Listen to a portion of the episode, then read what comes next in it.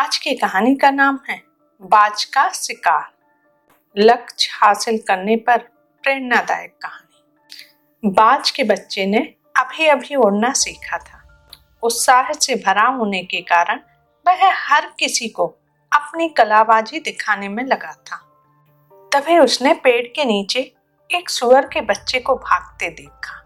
माँ, वो देखो सुअर, कितना स्वादिष्ट होगा ना? मैं अभी उसका शिकार करता हूँ। नहीं बेटा, माँ बोली, अभी तुम इसके लिए तैयार नहीं हो। सुअर एक बड़ा शिकार है।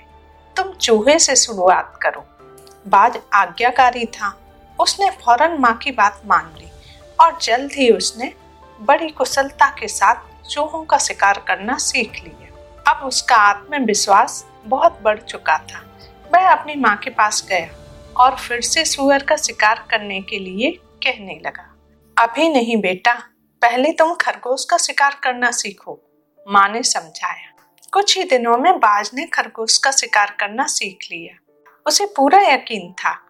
अब वो अपने लक्ष्य सुअर को ज़रूर मार सकता है। और इसी की आज्ञा लेने वह माँ के पास पहुँचा। इस बार माँ ने फिर मना कर दिया और पहले मेमने का शिकार करने को कहा। बात जल्दी ही मेमनों का शिकार करने में पारंगत हो गया। फिर एक दिन वह अपनी माँ के साथ यूँ ही डाल पर बैठा था कि वहाँ से एक सुअर का बच्चा गुजरा।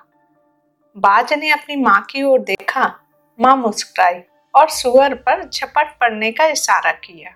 बाज ने फ़ौरन नीचे की ओर उड़ान भरी और उस दिन उसने पहली बार अपनी मनपसंद का खाना खाया। दोस्तों, सोचिए, अगर माँ ने पहली बार ही उसे सुअर का शिकार करने को कह दिया होता तो क्या होता? नन्नाबाज निश्चित तौर पर असफल हो जाता और संभव है उसका आत्मविश्वास कमज़ोर हो जाता।